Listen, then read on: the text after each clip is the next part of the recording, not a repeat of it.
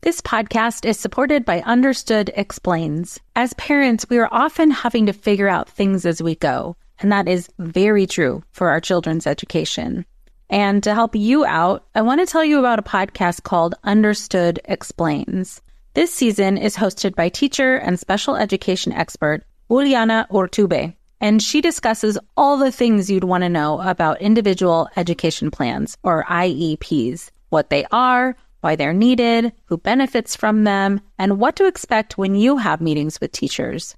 I could have really used this podcast when my son had an IEP for speech when he was six. I was overwhelmed trying to understand the process and what everything meant. The episode on Understood Explains Does My Child Need an IEP? was the kind of info that would have really helped me get the most out of the educational support of the IEP for my son. And if you need that kind of support, I really recommend this podcast. To listen to Understood Explains, search for Understood Explains in your podcast app. That's Understood Explains.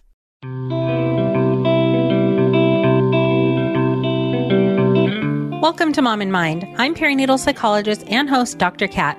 There's more to the story than just postpartum depression, and this podcast aims to share it all from personal stories and lived experience to experts who break down the ups and downs of life from getting pregnant, pregnancy, perinatal loss, and postpartum adjustment to parenthood.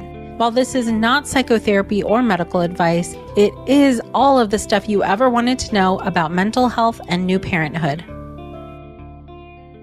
Hi, and welcome back to the Mom and Mind podcast, Behind the Sessions. In these every other week episodes, I'm diving into what comes up in therapy. What are people talking about? What kinds of issues are people struggling with? And what is contributing to people's challenges? And today I want to bring uh, something to the forefront that, for whatever reason, has been coming up even more so lately, which is how people are impacted, how my clients, let's say, and people seeking therapy are impacted when their family doesn't get it, when the family does not understand what's happening for them, and then sometimes even how the family judges or blames them for what is happening for them. This is a really difficult topic. It can be very touchy for a lot of people, but it's also one of these dynamics that leaves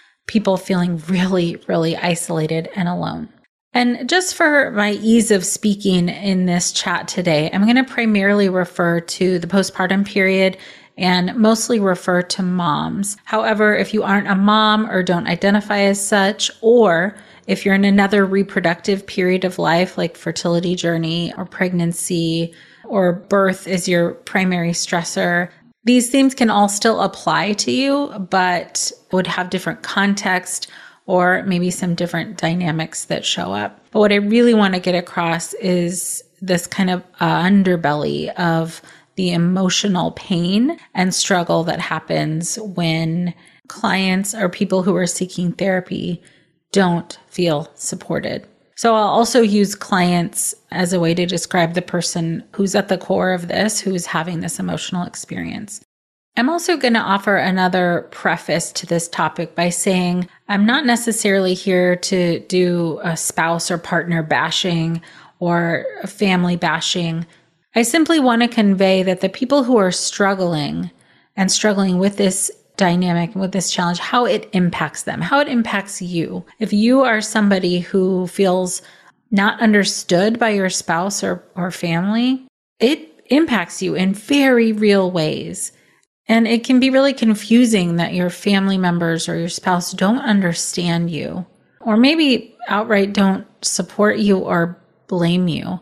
But what I want to be clear is that I don't know what's going on for, you know, let's say your partner or your family members. I don't know if they are going through their own stuff that impacts their ability to be supportive to you, if they have their own issues that are going on, if they don't have the coping skills or tools to support you.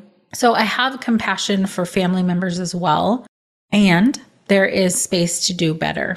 And hopefully we can get to some pointers to help in that direction closer to the end of my chat today. So, if you are somebody who experiences this in your family, that you've tried to explain to them how you're doing, how it feels, and what it's like, but they don't seem to get it or they blame you, you may have heard comments from them like this that you need to get over it. You need to stop complaining, that you're being dramatic, that you are being selfish or self centered, that you should have been able to be better by now. I've even heard families blame clients who are dealing with perinatal mental health challenges that they are the reason that the family isn't like it used to be because their anxiety, their depression, their whatever's going on for them has somehow impacted the family so much so that if they were to just get better, do better, be better, then everything would be fine. And I'm sure as just check in with yourself as I say these things, how infuriating that would be, how upsetting that would be to hear that, and how inaccurate those types of statements are. I've also heard from some clients, they'll express to their spouse, let's say, for instance, that, that I'm very tired. I need to rest. And the partner will come back and say, Well, I'm tired too, or I don't have time to myself either. And while those types of things may be true, maybe they're tired too, maybe they don't have time to themselves either, that type of responding really tends to negate and diminish your experience. If you're hearing these things from your family members or loved ones, you might feel like shutting down. You might feel like you don't want to share how you're doing anymore because it just creates this other thing. And it can start to feel like a competition that somehow every time you talk about how you're doing, you hear from your partner that they're in an equal or worse off situation. And then nobody's getting any support. So again, this can leave you feeling really alone and isolated and sad. And in some situations, people can feel very gaslit like they are being told that their experience is inaccurate or wrong, even if it had already been acknowledged in some way by a family member. So it can get really very emotionally messy. And some of the contributors to a family members' response to you, I think, has to do with some of what I'd stated before that they themselves, you know, may have their own needs that aren't being met. They're also tired. They don't have coping skills or tools. But there are quite a few of the myths that follow us and that have been internalized by people about what motherhood is supposed to look like and be like. So let's say if you are exhausted and tired and overwhelmed and are not feeling like being a parent that day, which is a thing and that happens and it's real, and you express that to a family member saying like i just don't want to do this today. And they come back with well you chose to be a mom. This is what you wanted. Those kinds of sharp responses can feel very hurtful and again make you feel like shutting down. But this is an example of how a myth of motherhood could be informing somebody's response to you that they have learned or it's been instilled in them that you're supposed to love all of this, that you're supposed to be happy all the time, that you're supposed to be grateful all the time. So if you are actually really dealing with a perinatal mental health condition like depression or anxiety, and that is making it that much harder for you to be present and or enjoy your parenting or motherhood journey they they may not understand that depression and anxiety are the thing that's impacting you I want to be very clear and say that even if you're not dealing with depression or anxiety or any kind of like major stressor, you can still have times where you just don't feel like doing the job of parenting. That doesn't mean you don't love your kid. That doesn't mean, you know, you wouldn't do anything for them, but it is still very uh, real to need a break from the job of parenting. But sometimes family members don't understand that part, or they themselves haven't learned that it's a both and instead of an either or. You can both love your kid and need a break. It doesn't mean that if you want a break that you don't love your kid and want to be a mom. Hey there, I'm Debbie Reber, the founder of Tilt Parenting and the author of the book Differently Wired. The mission of Tilt is to change the way neurodivergence, whether that's having a learning disability, having ADHD, being gifted, autistic, or some combination of all of the above, is perceived and experienced so differently wired kids and the parents like us raising them can truly thrive. On the Tilt Parenting podcast, I get to talk with authors, therapists, educators, and parenting experts who are committed to this mission.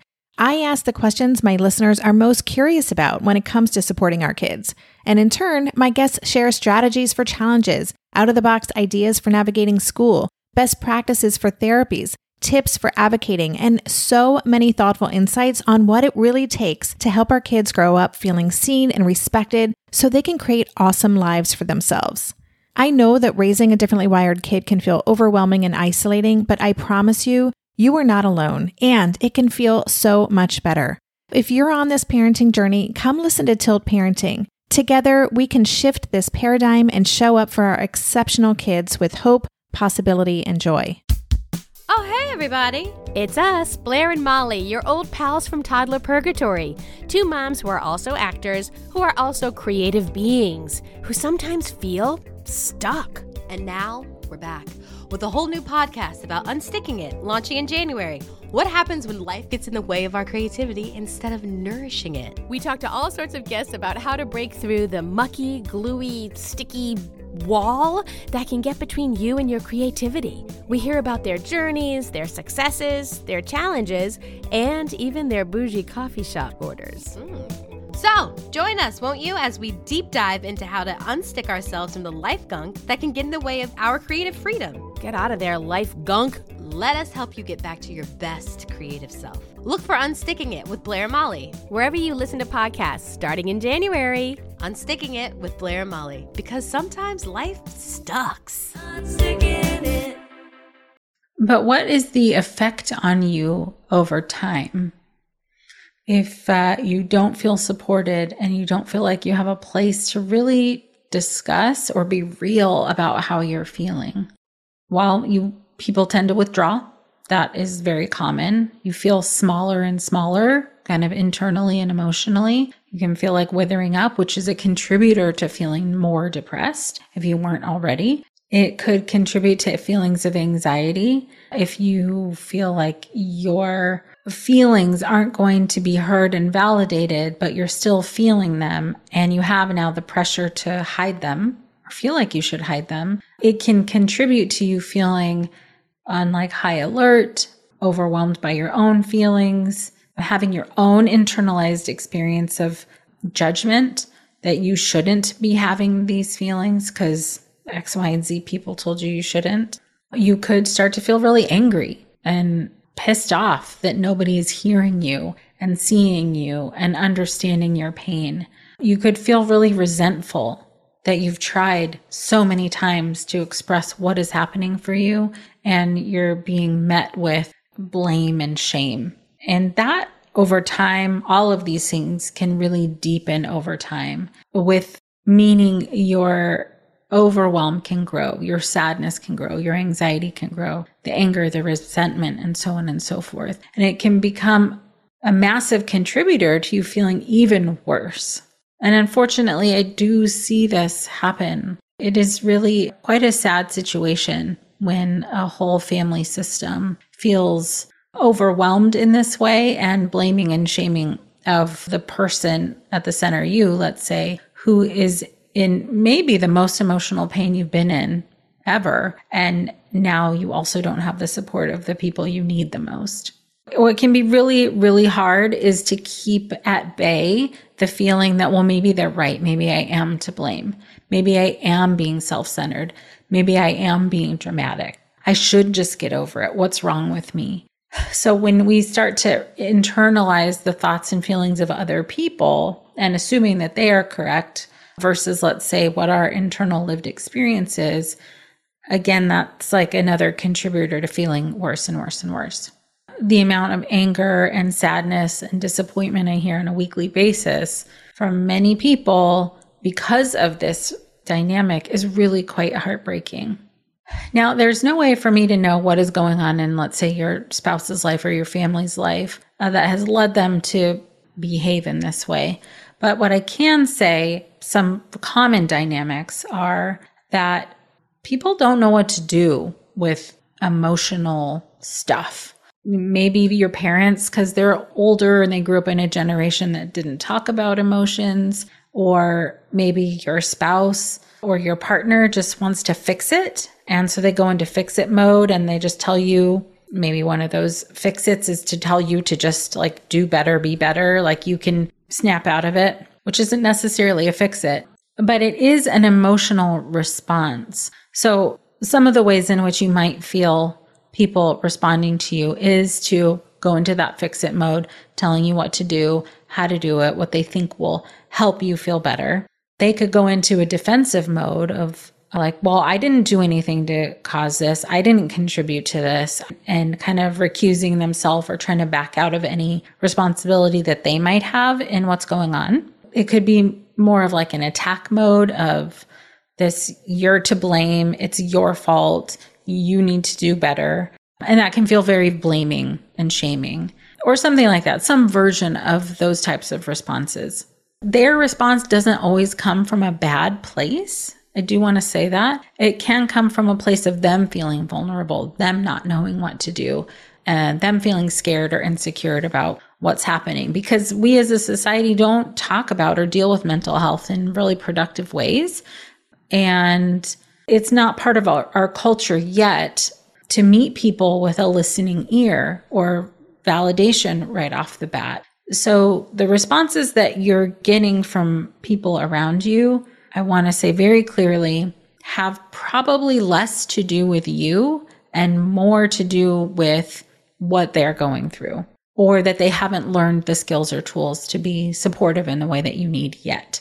So, what I think is important for you to know is, and we have to make this very, very, very clear, is that if you are having emotional overwhelm and you need to go to talk to somebody about it or you want to talk to somebody about it, that you are not complaining about how you feel. You are not complaining about your life circumstance.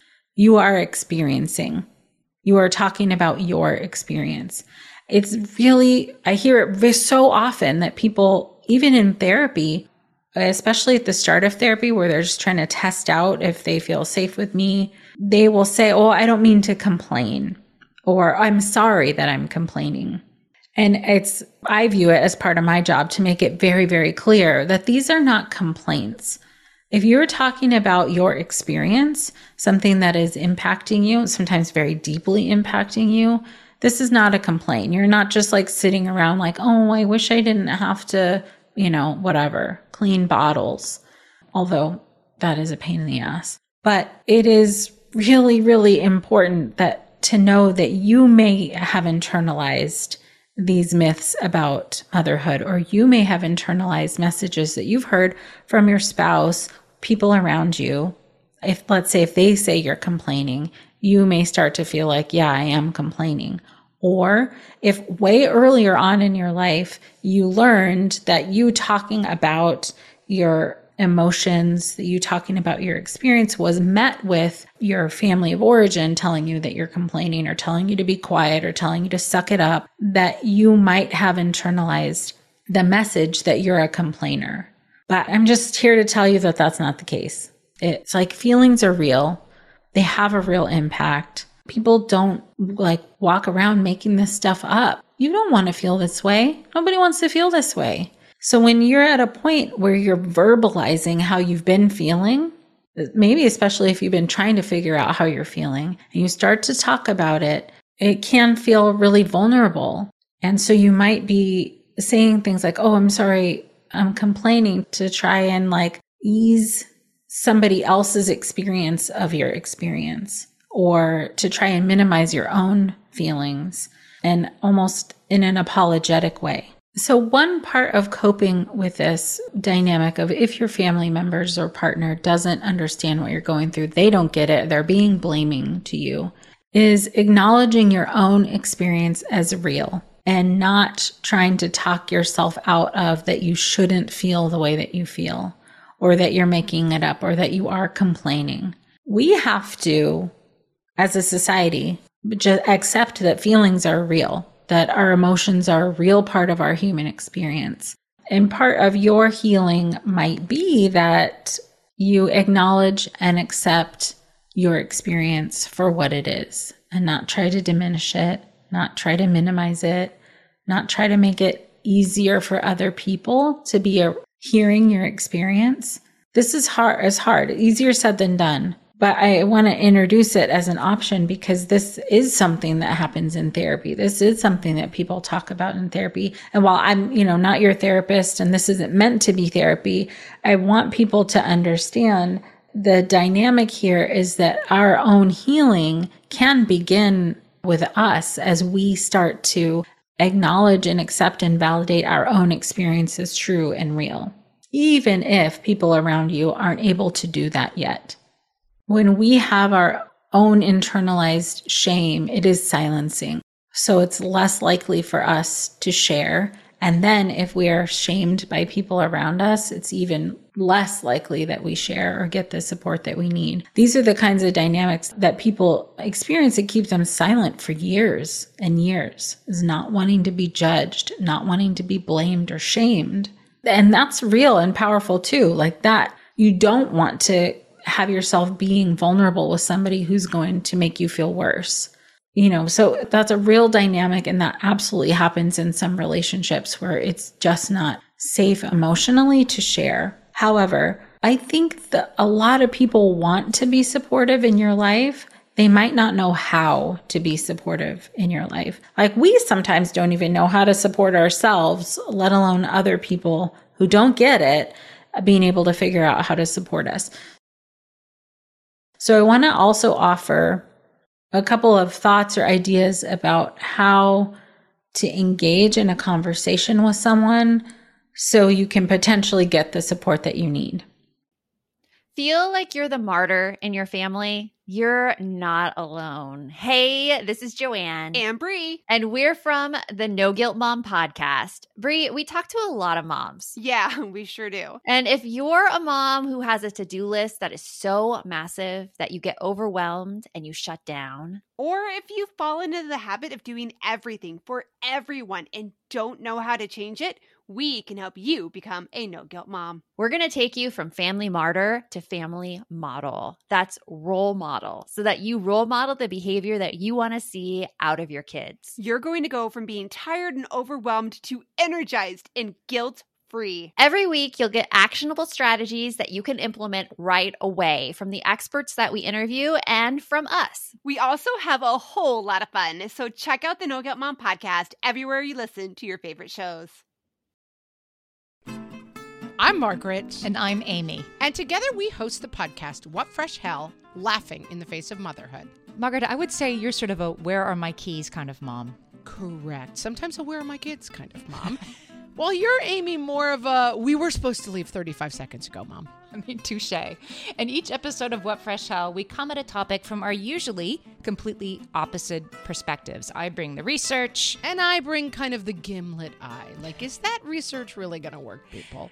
And almost 10 million downloads later, we're still laughing. We also talk to experts in the parenting field, plus parents with stories we can all learn from. We make each other laugh, we challenge each other's assumptions, and we have what we think is the best parenting community on the internet. Check out What Fresh Hell Laughing in the Face of Motherhood wherever you listen to podcasts.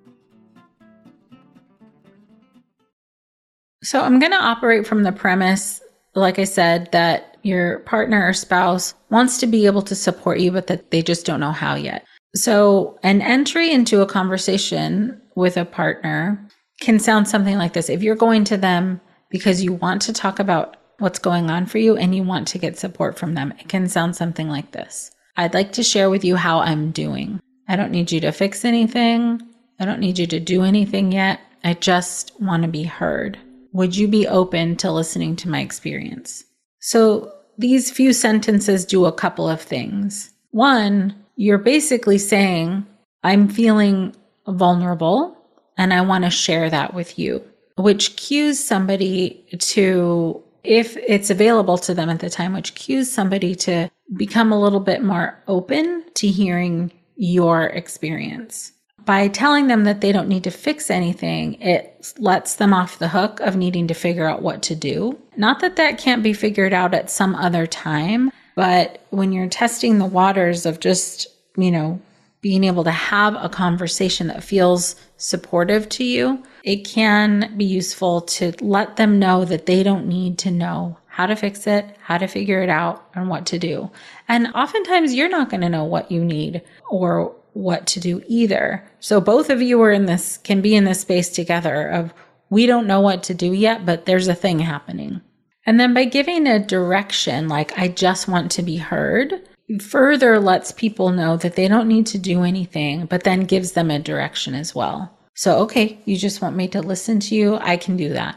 Or, you know, if they can't, then that's another thing. That's a different conversation. But at least you know that.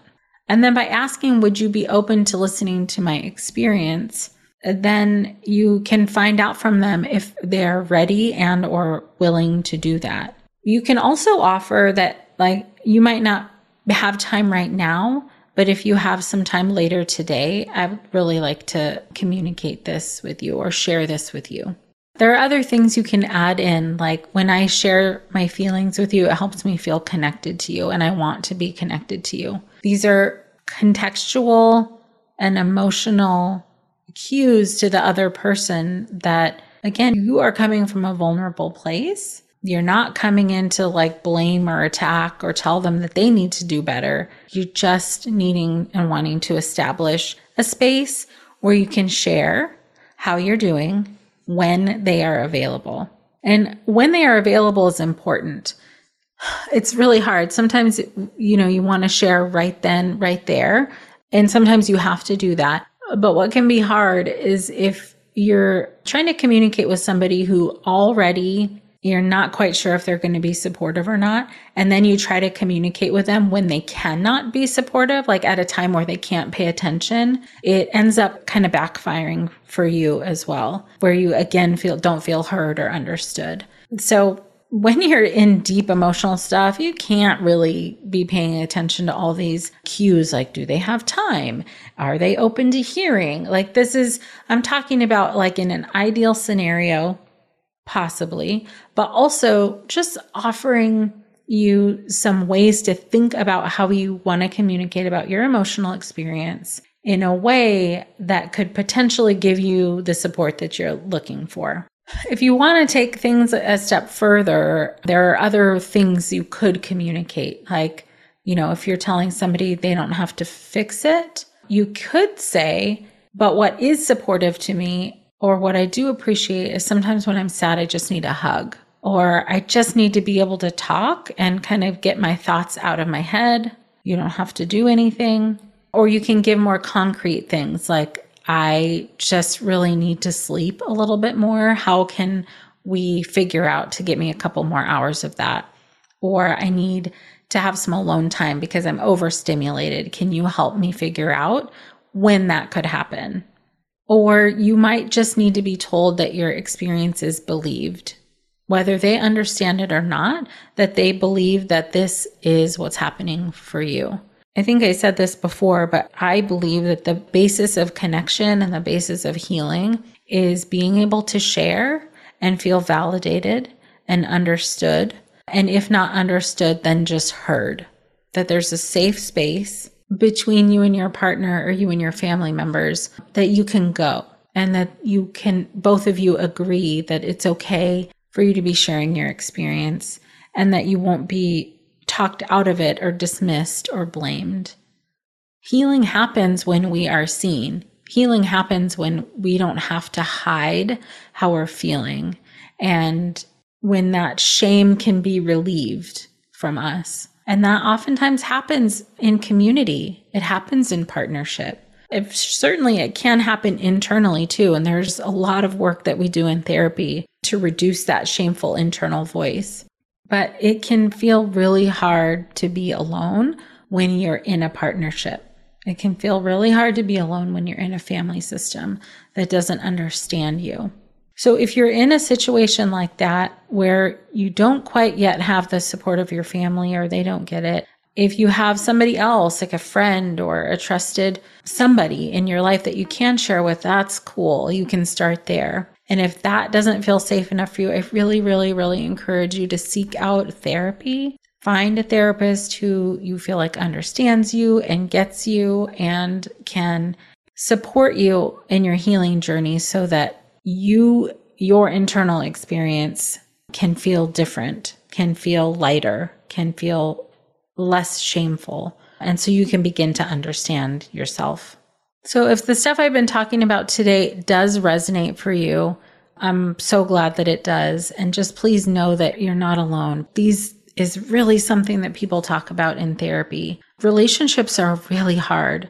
There's so many great benefits to them, but there are a lot of challenges too, especially when you're in a major life transition and when you're in a major life transition while you are in a partnership that is also changing. There's so many dynamics in this that, you know, I'm not specifically touching on today. Uh, but because this is, is so relevant lately in the stories that I'm hearing, I just felt really called to make sure to bring this to light. And for people out there who are feeling alone when they're supposed to feel like they have a partnership or the support of family, I just want you to know that it's not just you. It is really hard to express ourselves when we're in an emotional state. So if you think that this could be helpful for a family member to hear, please do share this with them with the full knowledge that I am not judging family members at all. So I'll wrap up there for now. I hope this discussion of issues that come up in sessions has been supportive to you. And if you're not already in therapy or getting the support of a professional and you need it, please consider getting that. There's no shame in getting help. It is empowering to feel better. And I know with the right kind of help that you can feel better. Thank you so much for joining me on this episode of Behind the Sessions. I really hope it was helpful for you. Thanks for joining me.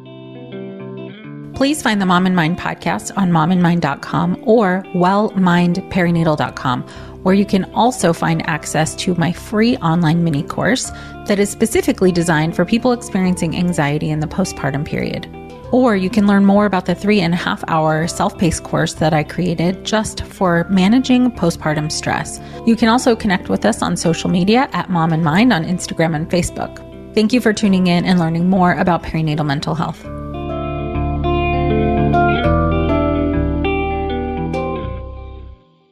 No one told us the truth about parenthood. Why? This is the podcast everyone needed before they had kids because now that those little ones are here, whew, there is a lot to unpack. I'm Rachel Shepardota, and I am your host for the podcast No One Told Us, where we tell the truth about parenting and let you in on all the stuff you really should have known about before having kids. I am the founder of Hey Sleepy Baby, but this podcast is so much more than sleep. We'll be diving into all the topics that you really care about and need to know while you do your best job raising those adorable, tidy humans. Our goal is to just make you feel less alone and less overwhelmed. There are so many things that no one tells us before becoming a parent, and I think that we should really pull back the curtain on becoming a first time or second time mom or dad to share the good, the bad, and the ugly. We'll have a little education, a little fun, and a whole lot of heart that goes into each and every episode. So join me and our amazing guests each week to hear us talk about what no one told us.